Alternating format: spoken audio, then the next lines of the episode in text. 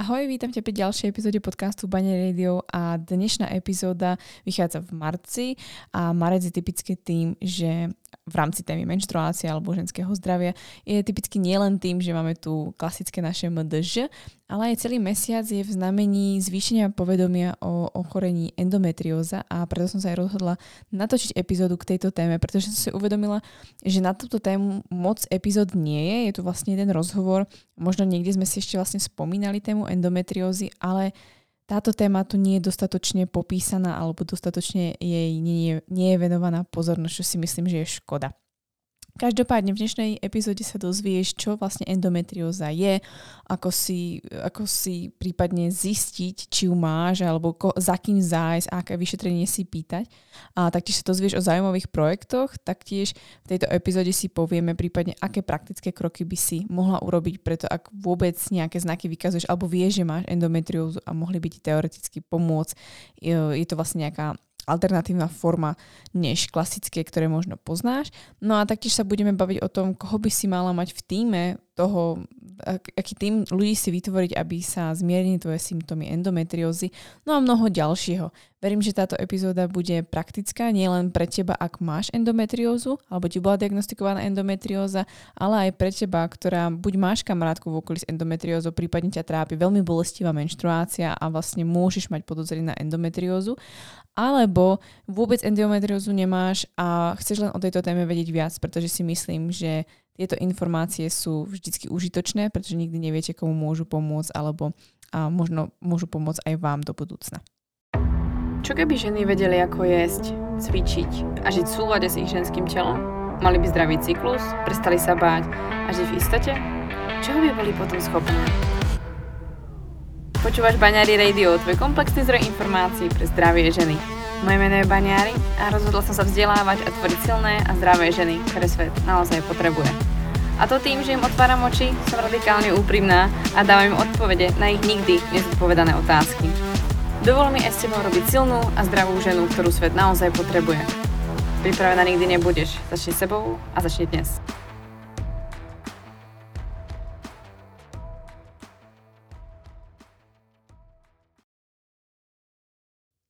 Čo je teda endometrióza a ako si ju môžeme zistiť alebo ako môžeme prísť na to, či endometriózou trpíme? Endometrióza je chronické zápalové ochorenie, ktoré je benigné, to znamená nie je nezhubné a v podstate je typické tým, že výstelka sliznice, uh, endometrium, sa nachádza aj v iných miestach, než na mieste, kde, kde má byť, vlastne vo vnútri, vo vnútri maternice, ale nachádza sa v, uh, toto tkanivo aj trebárs na povrchu maternice, uh, medzi svalmi alebo vo vaječníkoch, na vaječníkoch, vo vajcovodoch, v orgánoch panového dna, v črevách, ale niekedy sa môže vyskytovať dokonca až v plúcach, v medzinosnej prepážke alebo na iných častiach tela, čo nie je úplne typické, ale taktiež sa to vlastne môže stať.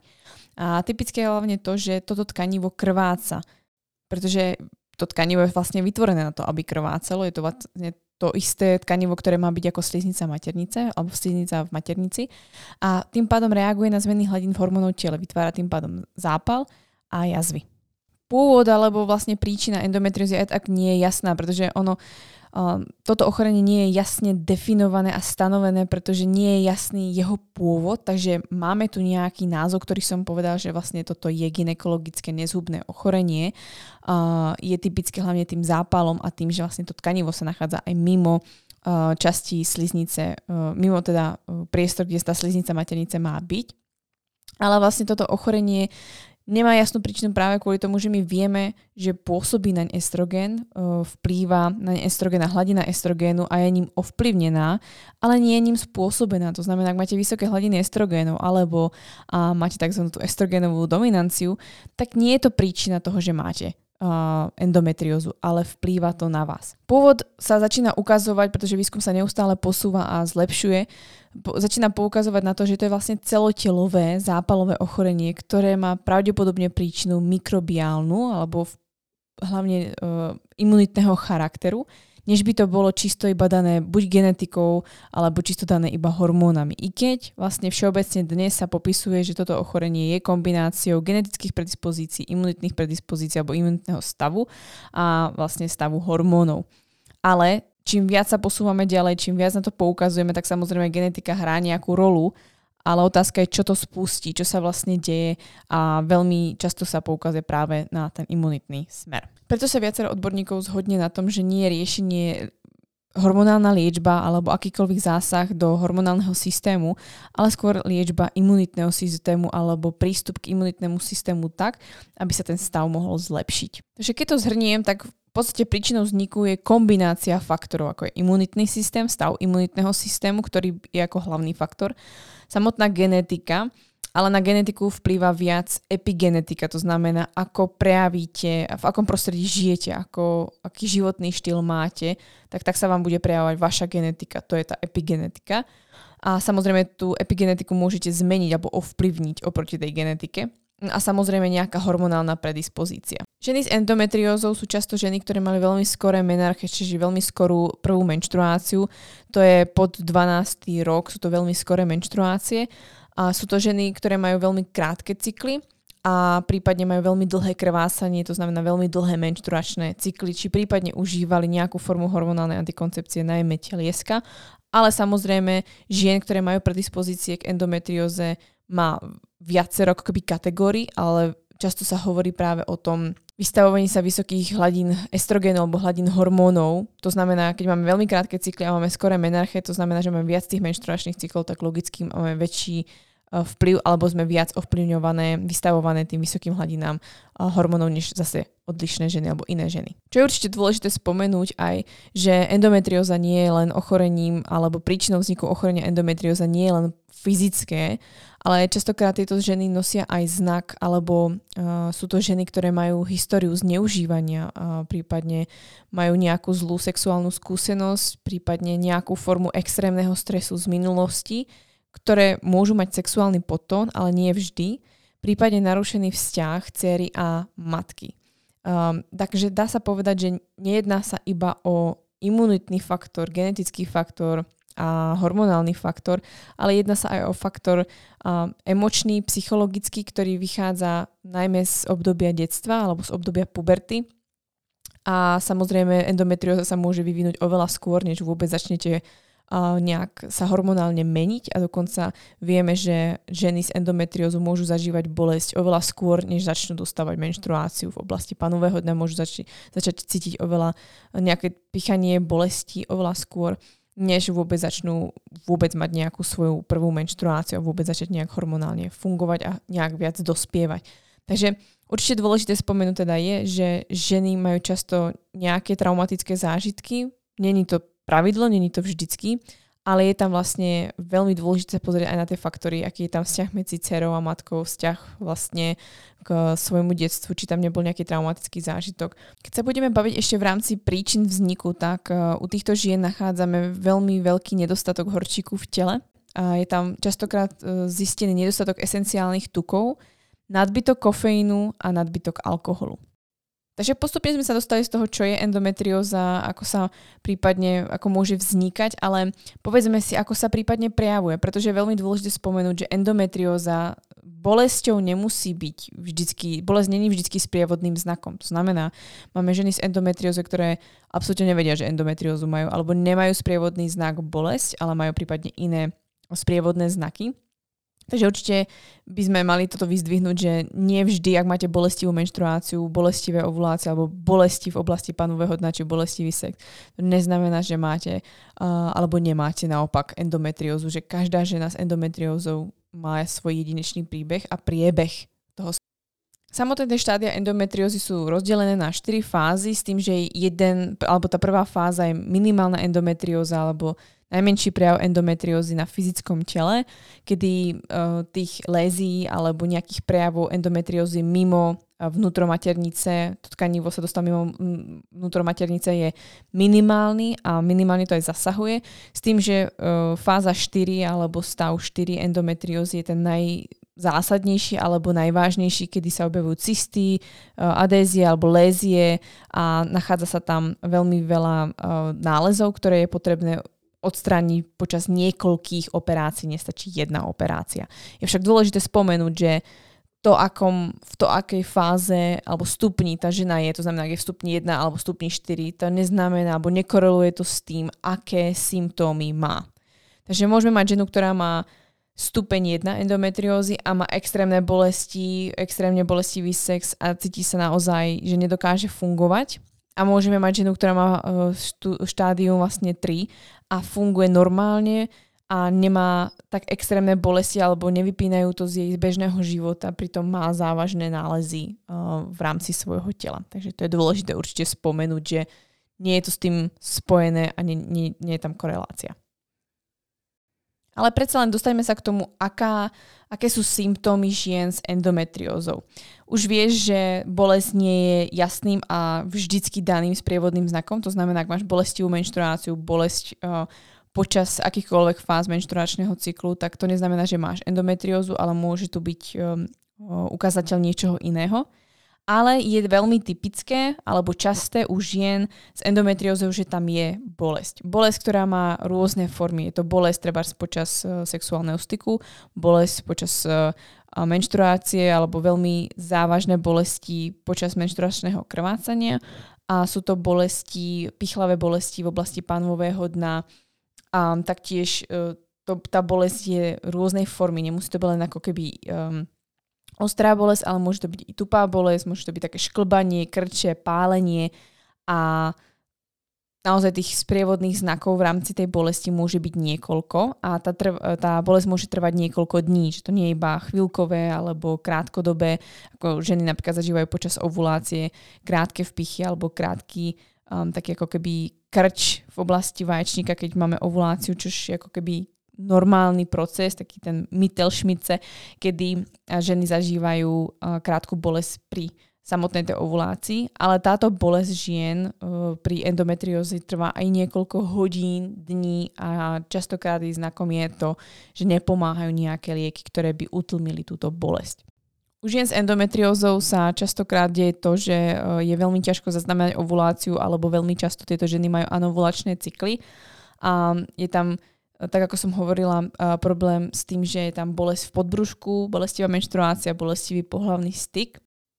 Ďalšie symptómy, ktoré tam môžeme počítať, sú zmeny v tráviacom trakte, kedy ženy s endometriózou majú podobné symptómy ako ženy s IBS alebo ľudia s IBS, čo je buď častá stolica alebo naopak zápcha, nafúkovanie, nevoľnosť, pocit na zvracanie, ktoré nevoľnosť a pocit na zvracanie je o dosť častejšie počas prvých dňoch menštruácie, kedy žena uh, nezvláda tú zmenu hladín hormónov a aj častokrát nechce ani nič jesť a potrebuje ísť na to, ale s tým, že sa potrebuje ísť vyzvracať. Taktiež sú tam časté bolesti hlavy a migrény, prehrievanie tela či mierna zvýšená teplota.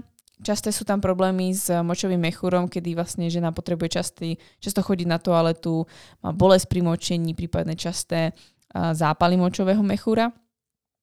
Prejdeme však na samotnú diagnózu, pretože samotná diagnóza endometrie je naozaj taká tá triky vec, pretože môže trvať až 7 až 10 rokov. Priemerná doba vo väčšine krajín je 7 rokov, než žena dostane diagnozu endometriózy. Aj tak je to extrémne dlhá doba, než vôbec zistíte, čo vám je a či skutočne tú endometriózu máte ako máte prípadne k tomu postupovať. A mnoho žien je zbytočne v bolesti.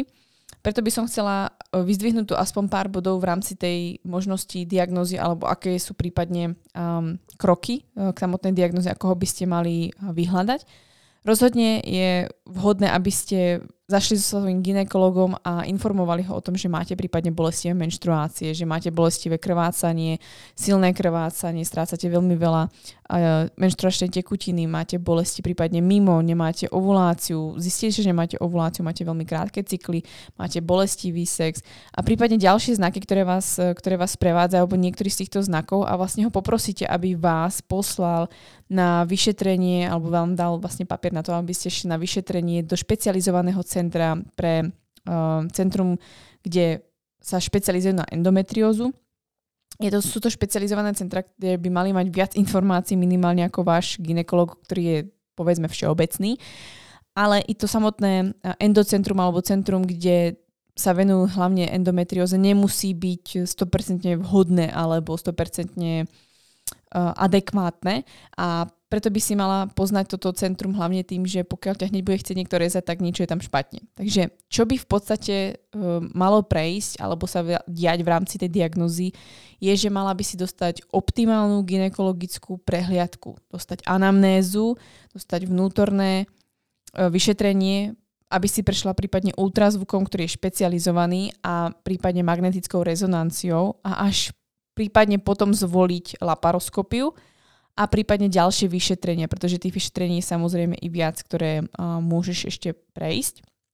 Každopádne toto je nejaký zlatý, skvelý štandard, ktorý by si chcela a mala dostať a mala by dostať každá žena, pokiaľ má podozrenie na endometriózu. To znamená vhodná anamnéza, ginekologické vnútorné vyšetrenie, celkové ginekologické vyšetrenie, ultrazvuk, prípadne magnetická rezonancia a samozrejme ideálne to komunikuje všetko so špecializovaným ginekologom, ktorý uh, vie o endometrióze viac než bežný uh, ginekolog, ktorý o endometrióze moc nevie, pretože neprechádza rôznymi školeniami alebo sedeniami, kedy sa dozvedia o tom.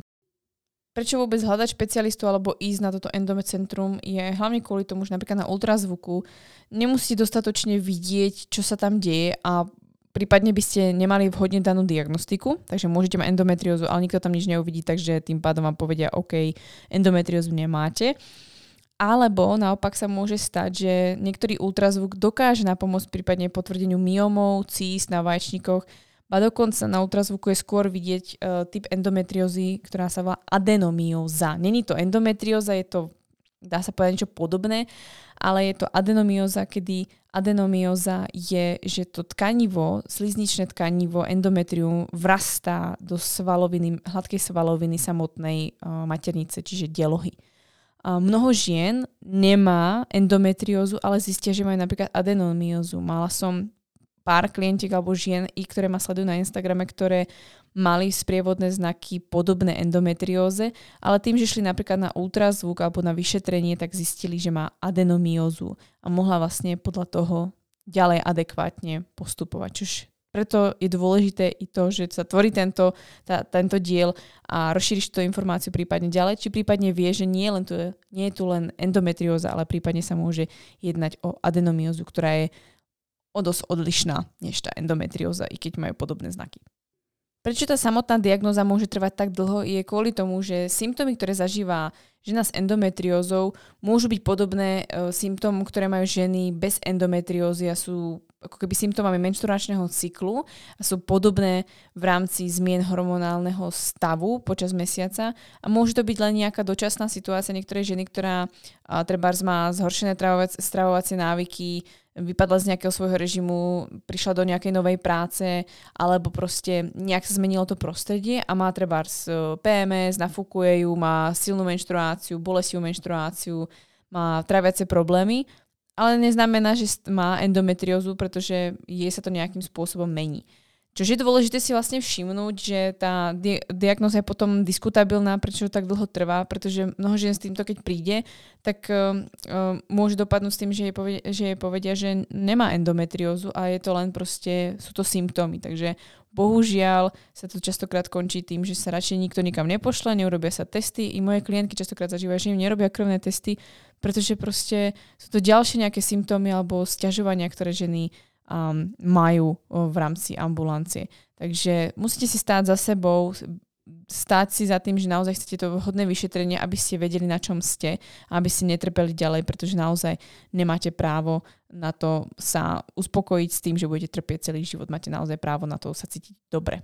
Takže preto tá diagnoza je v tomto náročnejšia, ale je fajn vedieť tie sprievodné znaky, ktoré vás môžu k tomu viesť, prípadne aby ste sa dostali do špecializovaného endocentra.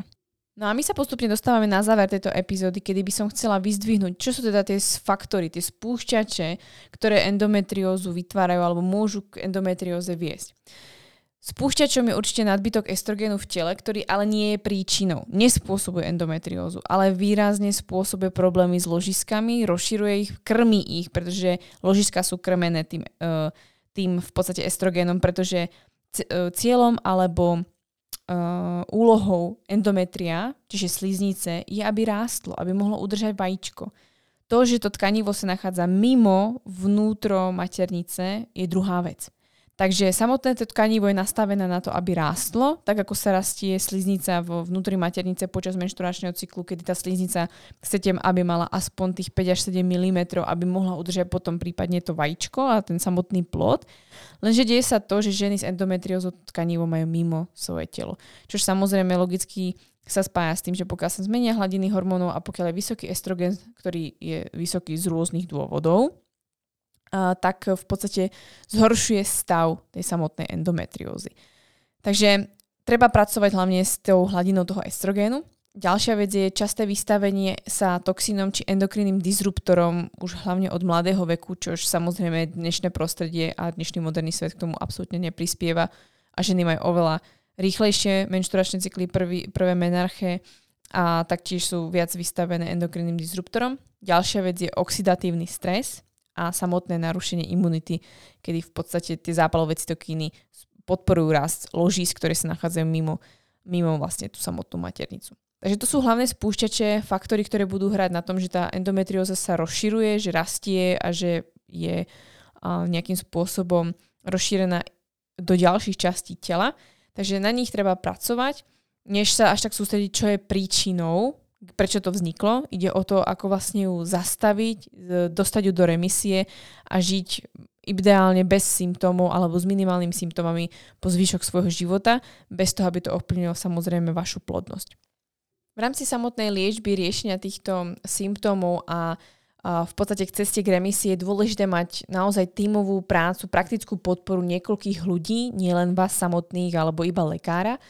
Samotná operácia, mať špecializovaného lekára je určite uh, dôležitým faktorom, avšak nie každá žena potrebuje ísť na operáciu, ale je určite fajn mať niekoho, komu sa viete vložiť do rúk a viete, že je o vás postarané, prípadne nejdete hneď pod nôž, ale vie s vami uh, pracovať a ste pod jeho dohľadom. Prípadne fyzická terapia, mať uh, niekoho, kto je špecializovaný na prípadne endometriózu, prácu s endometriózy v rámci panového dna ako, fi, uh, ako fyzioterapeut. Um, a ďalší je určite nutričný poradca, ktorý rozumie funkčnej výžive, ktorý rozumie tomu, že sa budete stravovať zrejme inak a potrebujete optimalizovať svoju stravu a mimo toho, čo ho učia len v škole, pretože o endometrióze a strave sa v škole určite neučí takže sa potrebuje špecializovať ďalej. Ideálne sú to ľudia s funkčnou výživou, ale nehovorím, že to je pravidlo. Vyhľadaj prípadne psychologa, psychoterapiu, pretože mnohokrát sú tam vlastne i nejaké psychologické či emočné záležitosti, ktoré je fajn si začať riešiť alebo vlastne vidieť, ktoré môžu spúšťať tú samotnú tie, alebo zhoršovať tie samotné symptómy endometriózy a prípadne ten samotný proces toho liečenia môže byť náročný, takže určite mať nejakú tú podporu. No a prípadne zvoliť inú od, odbornú alebo inú pomoc, ktorá by ti mohla na tejto ceste byť nápomocná, ako je napríklad akupunktúra, či prípadne iné procesy, nejaká alternatívna medicína alebo niekto, kto sa na to díva inak, fitoterapia, ktorým veríš. Je dôležité, aby si v tom týme mala ľudí, ktorým, v ktorých prácu veríš a veríš, že ti to môže pomôcť. Že sú ženy, ktoré proste sa nevedia oddať lekárom. Sú ženy, ktoré naopak veria iba lekárom. A to je dôležité zobrať si do toho týmu človeka alebo ľudí, ktorým proste veríš a vieš, že s nimi sa dostaneš do tej remisie. No a je tu posledné slovo odo mňa, čo by som v podstate chcela uh, odporúčiť, alebo čo by som ja navrhla v prípade endometriózy, aké kroky urobiť, aby ti bolo lepšie, je rozhodne začať sa o seba starať, vyhradiť si čas pre seba a riešiť svoje zdroje stresu a tie milníky prípadne, ktoré prichádzajú už z detstva, čo môžu byť spúšťovými bodmi uh, rôznych stavov, ktoré máš a ďalšia vec je uvoľňovať od bolesti v rámci práce s e, panovým dnom v rámci e, fyzioterapie či myofasciálnej masáže, pretože potrebuješ si aj uvoľniť tú fyzickú bolesť čo najskôr, takže určite by som zašla za vhodným fyzioterapeutom a prípadne riešiť hlavne svoj životný štýl, pretože ono to je o tom životnom štýle, pretože imunitný systém je obrazom toho, ako žijeme. Takže prípadne sa pozrieť na to, či je vhodné, aby si fajčila, aby si pila alkohol, aby si pila také množstva kofeínu, či vôbec pila kofeín, aby si mala stravu, ktorá je bohatá na prebiotika, probiotika, aby si uľavila tomu tráviacemu systému a naopak ho zocelila a spevnila, tak prípadne urobiť kroky k tomu, ako by si mohla mať zdravý mikrobióm alebo zdravší mikrobióm, než ho máš teraz, aby sa mohli uvoľniť tie symptómy, ktoré máš počas menštruácie alebo mimo menštruačné krvácanie. Pretože tá imunita je 70% imunity v našom trávacom systéme, Samozrejme, to bude hrať veľkú rolu v rámci remisie endometriózy. A ďalšia vec je, že um, tráviaci systém veľmi hlboko a veľmi rozširujúco vplýva na to, ako sa prejavujú naše menštruačné cykly. Takže to je odo mňa všetko.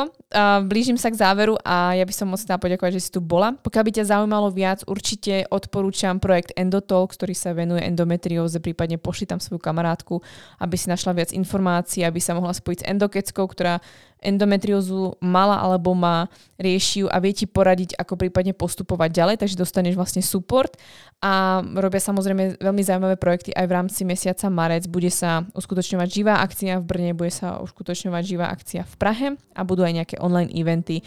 Každopádne Endotol si tu pre teba celý rok.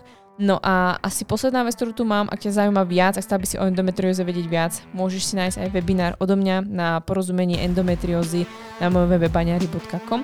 Prípadne sa môžeme nejak prepojiť a rada ti budem nápomocná na tvojej ceste. Držím palce, buď statočná a stoj si za sebou, pretože to stojí za to. Aj sa krásne.